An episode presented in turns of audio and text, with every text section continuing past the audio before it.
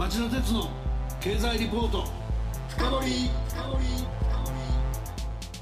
はい皆さんこんばんは、えー、番組アンカー経済ジャーナリストの町田鉄です。皆さんこんばんは。番組アシスタントの杉浦舞です。さて今夜の町田鉄の経済リポート深掘りのテーマはアメリカ対イラン近づく臨界点。今夜のイラン国会選挙は何をもたらすのかです。中東の大国イランでは2つの緊張が高まっています一つは一昨年オバマ前大統領の遺産である核合意から一方的に離脱したトランプ大統領が率いるアメリカとの、えー、イランの対立です。この対立はアメリカによるイラン革命防衛隊のカセム・ソレイマニ司令官の殺害で一気に緊張が高まりました。イラン側が誤ってウクライナ寄与5社176人が犠牲になったことが冷水を浴びせた格好にはなっていますがそれでもこの対立の解消にはつながらずむしろ両国の対立の臨界点は近づいてると言われます。またウクライナ機誤射事件がもう一つの緊張つまりイラン国内での国民による政府への不満も極限まで高め始めているのも見逃せません。こうした中で大きな節目として注目する必要があるのが日本時間の今夜行われる4年に一度のイラン国会定数290の選挙です果たしてこの選挙とイランをめぐる緊張の行方をどう見ておけばよいのでしょうか今夜はこの疑問を読み解くため中東の専門家でもある日本経済研究センターの山田剛主任研究員をお招きしました山田さんこんばんは今夜もよろしくお願いします。はいこんばんは。よろしくお願いします。まあイランの選挙非常にあの要注目ですね。そうですね、はい、それでは CM の後町田さんにじっくりインタビューしてもらいましょう。この番組はエネルギーを新しい時代へ。ジェラがお送りします。こんばんは。ミスタージェラです。金曜23時。皆さんいかがお過ごしですか？え？私ですか？私は今発電しています。海外の電気を。どういうことかって？実は私ジェラは火力発電によって日本の電気の約3分の1を作っている会社なんです。でもそれだけではないんです。アジアや中東北中米など世界中で発電事業を展開している会社でもあるんです。ここフィリピン・ルソン島はただいま22時。3つの発電所から国営フィリピン電力公社を通じて今まさにマニラ首都圏に電気を供給しているところです。おっともうこんな時間ですね。そろそろ次の国に行かないと。なんせ世界中が職場ですから。それでは皆さんまたお会いしましょう。エネルギーを新しい時代へジェラがお送りしました。町田鉄の経済リポート深掘り。では杉浦さんまず山田さんのプロフィールをご紹介してください。はい。山田さんは1963年生まれ1988年に早稲田大学政治経済学部を卒業し日本経済新聞社に入社。国際部記者バーレーン支局長テヘラン支局長ニューデリー支局長などを経て2008年に最初の日本経済研究センター出向を経験。2016年からは日本経済研究センター主任研究員と日経のシニアライターを兼務しておられます。また現在 BS ジャパンの報道番組日経プラス10のキャスターもされています。なぜイランはアメリカと厳しく対立している？と言えばいいですか、はい、えまず当時のイラン国民はですねこのアメリカに対して、まあ、この圧政で国民を支配していた国王の後ろ盾であるというふうに見なしていたわけなんです。でさらにこのアメリカとの関係が決定的にこじれたのがこの革命を支持した学生ら若者によります、まあ、テヘランのアメリカ大使館占拠事件、えー、1979年11月、まあ、アメリカに亡命したパーレビ国王の身柄引き渡しを要求した、まあ、革命派の学生らが大使館に乱入しまして外交官ですとか海兵隊員、えー、その家族ら52人を人質にとって立てこもりました。でこれはまあ国際法違反として非難されて、まあ、一部には人質に対する非人道的な扱いも伝えられたんですけれども、まあ、当然この当時のアメリカのカーター政権人質奪還作戦をまあ考えまして、えー、イラン南部の砂漠地帯に軍用機を派遣しました、まあ、ところがこの作戦、えー、輸送機とヘリが衝突したりしまして大失敗に終わりまして結局この人質の拘束、えー、79年7月にまあ国王が死去するんですけれども、まあ、その後の81年1月まで、まあ、440日間にも及んだんですね。で実はこの事件、まあ、アメリカにとっては大きな屈辱かつトラウマになりまして、まあ、この怒りの矛先がイラン革命政権に向かったというふうに言われているんです。うんでもちろんこのイランの革命政権が、まあ、今もこの中東にですね、まあ、覇権を唱えますアメリカを非難することで求心力を維持しているという側面もあるんですけれども、えー、さらにはこのアメリカ、えー、後ろ盾となっていまして今もですねこのパレスチナ問題で、えー、イスラム教徒の土地をまあ奪っているというふうに見なされるイスラエル、まあ、このイスラエルに対してもイランは敵意をむき出しにしています、えー、このイランの政権指導者そしてその支持者らは、えー、今なおアメリカを大悪魔イスラエルを小悪魔と呼んで、まあ、街にはですねアメリカにしようといったような、まあ、非常にこの過激なスローガンも掲げてるっていうようなケースもあるんですね。で実はこのアメリカとの対立はこれだけにはとどまりません。でその実態はまあちょっと不明なところが多いんですけれども、えー、イランはさまざまな手法でイスラム教シーア派による統治という政治理念の拡散、まあ、いわゆるこの革命の輸出を狙っているというふうに言われています。えー、例えばですね2016年、えー、サウジアラビアが、えー、シーア派のまあ聖職者を処刑したんですけれども、まあ、これをきっかけに、えー、テヘランのサウジ大使館が襲撃されまして、えー、結果的にサウジアラビアとイランが断交するなんていう事件がありましてこれもまあ記憶に新しいかと思うんですけども、えー、こういったですね実はイランの姿勢、えー、シーア派住民が多いサウジやイラクそしてイスラエルと対立するシーア派の武装組織ヒズボラを抱えるレバノンなどですね、まあ、こういった国々が非常にこのイランの革命の輸出に神経を尖らせているわけなんです。えこのようにイランの存在が中東におけるアメリカの国益を阻害している、まあ、これが長年の対立の背景にあるわけなんですね。なるほどね。それほど盤石だった革命体制なんですけど、最近はまあ若者を中心に不満が高まってる言われてますよね、はい、これはどういう理由からと言えばいいですか、はい、そうですね。やはりこのインターネットや衛星放送でですねこのまあしばしば遮断されたりするんですけれども、はい、えー、若者やですね都市のインテリ、えー、ビジネスマン、まあ、こういった人々はですね意外とこの正しい世界情勢を理解していまして、うん、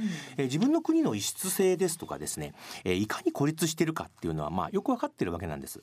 えー、しかしこの彼らもイランに住む限りは、まあ、基本的に現体制には従わなければいけないということで、まあ、こうしたですね閉塞的な状況に不満が高まっているというのが今の現状なんです。でしかもこの抗議行動をですね、まあ、治安部隊ですとか、まあ、体制側の民兵組織などが暴力的に封じ込めるような事例もしばしば起きていまして、え例えば2017年末にはイラン政府の経済政策を批判する抗議デモが拡大したんですけれどもこれがまあ治安部隊との衝突などで20人以上が死亡したというふうに言われています。えまた昨年の11月にもですねガソリン価格の引き上げに反発して、え全国で大規模なデモが発生しまして国際人権団体はですね衝突で300人以上が死亡したというふうに指摘しています、えそしてこの政府への不満が一気に高まったのが冒頭お話にもありましたように176人が犠牲になりました1月の革命防衛隊によりますウクライナ機の撃墜事件なんです、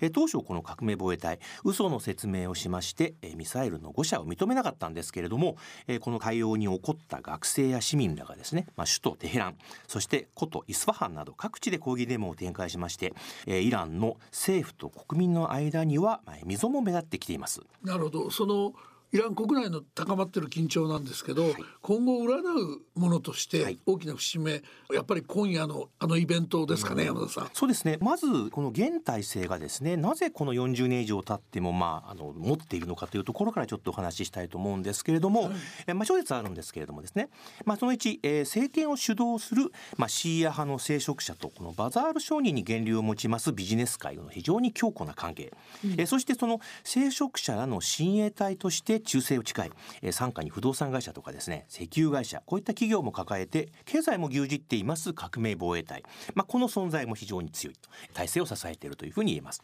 そしてさらにはやはりこの革命体制イランにはまだまだですね貧乏な方々ですとかですね農民こういった方々がいっぱいいましてこういった貧困層とか農村に住んでいる人々というのがいまだにこの聖職者らを強く支持していると、まあ、こういうことがですね相まって、まあ、40年以上経っても革命体制が維持できていると。でまあ今お話ありました、まあ、この当面の節目なんですけれども、うん、えー、今まさに、えー、イランでは国会のですね、えー、選挙の投票が行われています。イランではですね実はこの政権側の聖職者で作る、まあ、護憲評議会っていう組織がありまして、はい、えー、この組織がですね立候補者の資格審査を実施するとでしかも、えー、改革派や穏健勢力、まあ、いわゆるこの反体制派に近いような人たちを相次ぎ排除するという傾向があるんです。で今回の選挙でも、え実は多くの改革派の候補が、え審査で落とされているというふうに伝えられていまして、まあ、大体7000人ぐらい残った候補者のうちですね、はい、80%ぐらいが保守強硬派というふうにまあ言われています。まあ選択肢ないってことになりますね。まあ、そういうことなんですね。で、まあこのローハニ大統領を支持します穏健派改革派、まあこの今の国会でまあ多数を占めていたんですけれども、まあこうした締め出しの結果ですね、保守強硬派が躍進すれば、まあアメリカなど国際社会との協調路線大きく後退する懸念もあるわけなんです。でしかもこういう状況選択肢がないというですね状況になりますと今度は、えー、有権者の側がですねボイコットじゃないんですけれども、まあ、投票する意欲を失う、まあ、この投票率が下がるというですね事態も予想されます。えー、そうなってきますとこの選挙のですね結果に対する信任自体が揺らいでくるというような心配もしなくてはいけません。まあ、いずれにしましてもこの選挙の結果で、まあ、若者や都市住民の不満が、まあ、今後じわじわと高まっていくというのは、まあ、間違いないんじゃないでしょうかね。選挙をやったら投票する人がいないんでますます不満が高まったという悪循環になり得ますか、はい、そうですねあのそれは非常にあると思いますやはりあのある程度ですね改革は穏健派っていうものを国会に送り込んで、まあ、健全な議論をすべきなんですけれども残念ながらイランの民主主義っていうのはそういう段階には行っていないということが言えますね。うんあのもう一つの焦点アメリカとイランの関係ですけど、は、こちらはどういうふうに見とけばいいですか、はい、あらゆるメディアはですね、うん、やっぱりこの戦争とか対立になると若干この煽る方向に動きますんでさあ大変だっていう感じで、まあ、その辺はですね、はい、非常に割り引かなければいけないんですけども、我々慎重に読み解かなきゃいけないんですが、まあ、少なくともこの対外的にはイラン国内の反米姿勢大きくは変わらないのではないかというふうに考えています。うん、えー、2020年の1月中旬にですね、えー、最高指導者のハメネイ氏がおよそ8年ぶりに、えー、金曜礼拝の同志として登場しました。えー、この時ですね、まあ、ハメネイ師アメリカによるソレイマニ司令官殺害を非難するとともにですねこの革命防衛隊による1月のイラクのアメリカ軍基地への報復攻撃の成果をですね、まあ、非常に誇ったわけなんですね。ねはい、で穏健派と目されます、えー、ローハニ大統領も、えー、2月の演説ではアメリカを厳しく非難しましたし、えー、諸外国からの圧力には妥協しないという姿勢を強調しています。はい、えー、さらにこの今月ですね、えー、13日には革命防衛隊トップの、まあ、ホセイン・サラミ司令官という方がいるんですが、まあ、この人が、えー、ソレイマニ司令官の追悼式典でアメリカとイスラエルが、えー、少しでも間違いを犯せば攻撃に踏み切るぞというふうにまあぶち上げましてですね、うん、えー、対外折衝を担うザリフ外相もさすがにソフトなアプローチを見せてはいるんですけれども1月下旬自国メディアのインタビューでですね NPT 核拡散防止条約離脱について、まあ、ヨーロッパがまあ核合意の義務を果たせばイランも義務を守るよというふうに発言をして、まあ、若干歩み寄りりを見せています。しかしアメリカとの対話の可能性に言及した途端ですね国内の強硬派から、激しい批判を浴びまして、まあ、辞任要求まで突きつけられるという状況に至っています。まあ、イランではですねこれおそらく体制の中でも穏健派と強硬派のせめぎ合い対立が続いているのではないかというふうに私は見ています。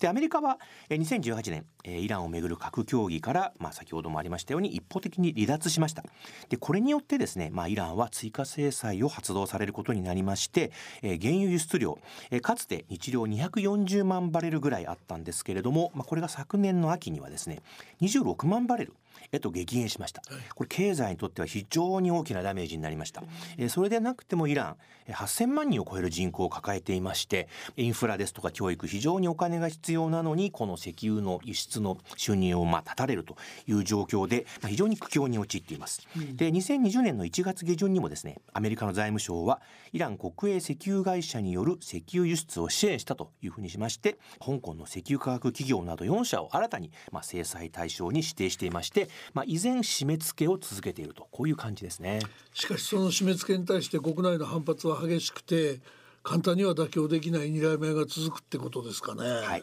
そういうことだと思います。ただそんな中でもですね、やはりこのしっかり読み解かなければいけないのはイラン側のサインですね。まあ、例えばこのザリフ外相、まあ、1月下旬に発行されました、まあ、ドイツの週刊誌、えー、シュピーゲルに対してですね、はい、えー、アメリカへの報復攻撃では、まあ、このアメリカ側に死者を出す意図はなかったんだよというふうに述べているんです。でこれはアメリカとの全面対決を望まない姿勢を強調したものというふうにまあ見られていまして、まあ、これはおそらく本音なんじゃないでしょうかね。でまあかねてイラン革命防衛隊のミサイル攻撃能力っていうのはですね定評がありまして、うん、間違って撃つことはないだろうと、まあ、非常に正確に狙ったんだろうというふうに考えられています。まあ、イラン側は多数の死者が出かねない、まあ、アメリカ軍の兵舎への攻撃を回避し、まあ、意図的にミサイルのですね標的を外したんじゃないかとの見方が出ています。はい、実際アメリカ国民でありますところの、まあ、兵士が戦闘行為で死亡したりしますとですねこれやはりあのアメリカの世論も非常に起こりますし文字通り一線を越えたことになってしまいます。アメリカとしても大規模な報復攻撃に踏み切る可能性が高まってしまうわけなんですね。まあ、イランはこの辺読み取っていましてアメリカとの全面戦争は何とか回避して交渉でですね妥協を引き出す意図があったのではないかというふうに考えられています。まあ、この点ですねあの国連の経済制裁下でですね、えー、厳しかった国連世論を見誤って結果的にアメリカ軍の侵攻を招いて、まあ、政権が潰れてしまったイラクとは決定的に違う点なんじゃないかと思います。えー、しかしそうかといってですね、えー、在外米軍基地が敵対国のイランによって攻撃されたという事実はこれアメリカにとって極めて重大なんです。アメリカそしてトランプ大統領のまあ我慢の限界にですね一歩近づいたのはどうも間違いないと思いますね。またこの合意の上限を超えました無制限のウラン濃縮を宣言するなど暴走気味のイランに対してですねかつて、えー、理解を見せていましたドイツフランスなどからの風当たりが強まっているのも事実なんです。でイランの孤立化は依然解消していませんで、まあ、おそらくこの緊張状態トランプ大統領にとってですね結構都合がいいんじゃないかというふうに思います、えー、まあ、強いトランプイランに妥協しない指導者を演じる、まあ、もちろん大統領選挙を睨んでということなんですがにはですねもう絶好の舞台装置が出来上がっているということが言えるかと思います。おそらくこの11月の大統領選挙の投票日までですねイランをめぐる緊張はこのまま持続すると緩和に向かう可能性はちょっと低いんじゃないかなというふうに思ってます。この地域も目が離せませんねいやその通りですね。山田さん、はい、今夜は大変貴重なお話ありがとうございました。本当はまだまだ伺いたいのでぜひまた近いうちにあのご出演ください。よろしくお願いします。はい、えー、日本にとってもですねこの中東の間で非常に重要ですのでまあなんとかアメリカとのイランの衝突は回避してほしいと思っております。今日はありがとうございました。ありがとうございました。杉浦さん山田さんのお話どうでしたか？やはりあのソレイマニ氏殺害からの流れというのは危機感を募らせていたんですけれども、まあ、安心はできませんけれども、まあ、緊張状態も続くということですけれどもこの山田さんのお話で実情とてもよく分かりましたので今夜の選挙に注目したいと思います。本当リスナーの皆さんはどうお感じになられたでしょうか、えー、世界はあちこちに火種があるということかなと思います来週は旧原子力委員会の委員長代理で日本経済研究センターの特任研究員を兼ねる鈴木達次郎長崎大学教授にご登場いただきます。鈴木さんには福島原発廃炉生かされない教訓と反省世界の英知とマネーを結集し透明性向上をというテーマで膨大な年月と費用がかかり重い国民負担の引き金になりかねないと懸念されている福島第一原発事故の自己処理問題について論じていただく予定です。リスナーの皆さんに政府の無責任さと厳しい現実を知っていただきたいと思っています。来週も金曜日夕方4時の町田鉄の経済ニュースカウントダウンから3つの番組でお耳にかかりましょう。それでは皆さんまた来週。この番組はエネルギーを新しい時代へ。ジェラがお送りしました。